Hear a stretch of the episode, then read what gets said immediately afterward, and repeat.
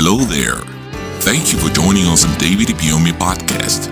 We believe that a sermon you're about to hear will enlighten your mind and grant you the true salvation that can only be found in the gospel of Jesus Christ. God sent me because of you. And until you are blessed, heaven will not rest.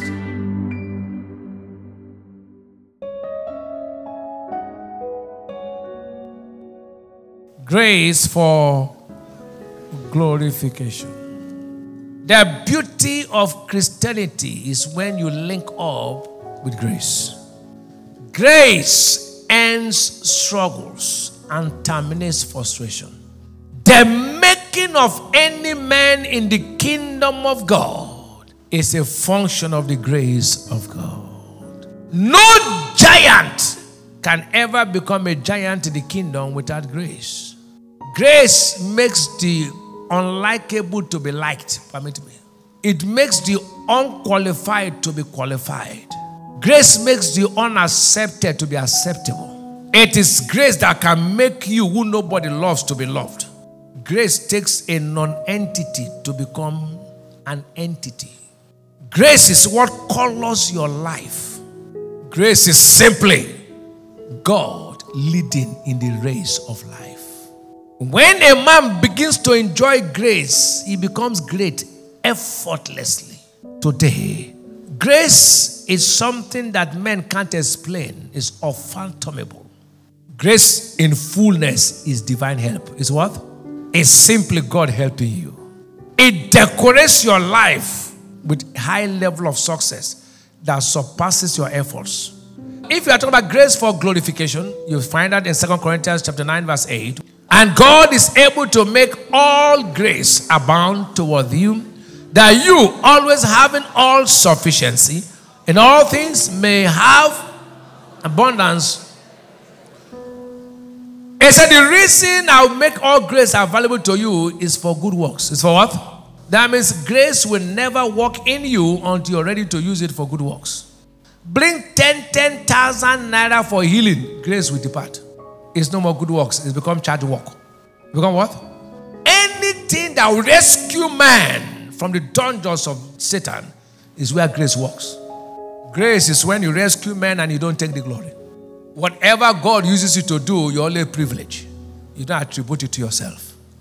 Then grace will never stop working. Now, so if you are not ready to preserve lives, God will not pour grace on you. And in the New Testament, how do you preserve lives? There's only one way to preserve lives in the New Testament through preaching the gospel to the sinner. So when a sinner goes out of darkness into light, you have done what? You have preserved his life. So the only way you can enjoy grace in the New Testament is through soul winning. Take away soul winning, you will not enjoy grace.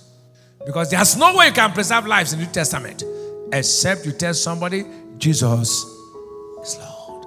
He said, and of his fullness, John 1 16, have all, all of us, we received, and grace for grace. So grace is available to all. But this grace that is available can only work in the lives of those who are ready to use grace for what? Soul winning. So soul winning is your greatest avenue for the release of grace. So when anybody in Christ tells everybody about somebody, Jesus, who can save anybody irrespective of where it's coming from. Is that clear? If you are not a soul winner, grace will never work in your life.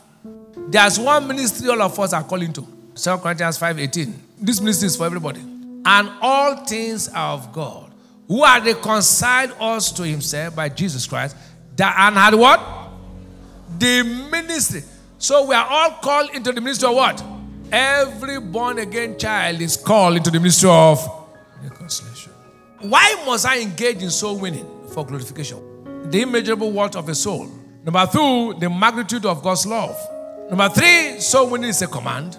Number four, it's a family business. Number five, it is the proof of being alive.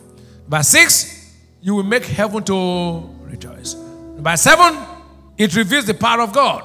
Number eight, to escape murder charge.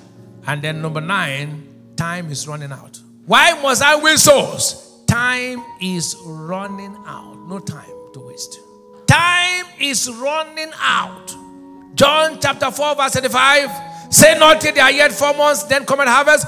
Behold, I say you, lift up your eyes and look on the fields, for they are white, already to what? Harvest. Time is running out. Revelation 22, verse 7. Behold, I come quickly. Blessed is he that keepeth the sayings of the prophecy of this book. Keep the promise of the book by saying, Go ye now. The harvest is ripe. Put in the sickle for harvest. Don't say after, do it now. Why should I engage in soul winning? Time is running out. Every second, somebody is dying without knowing Christ.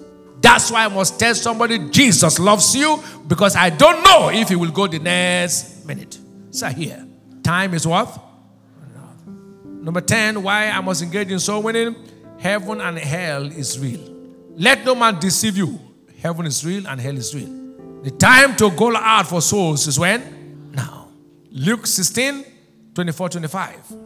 And he cried and said, Father Abraham, have mercy on me and send Lazarus that he may dip the tip of his finger in water and cool my tongue, for I am tormented in this flame.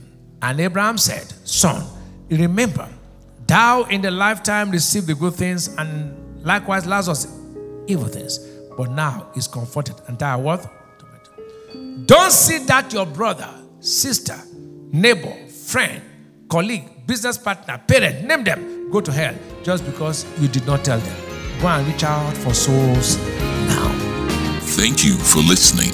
Join us same time, same place for more life transforming messages with David Ibiyeomie. Remember to subscribe to our podcast so you never miss an episode. You can also follow the link in the description box to purchase full audio messages and ebooks. God bless you. Until you are blessed,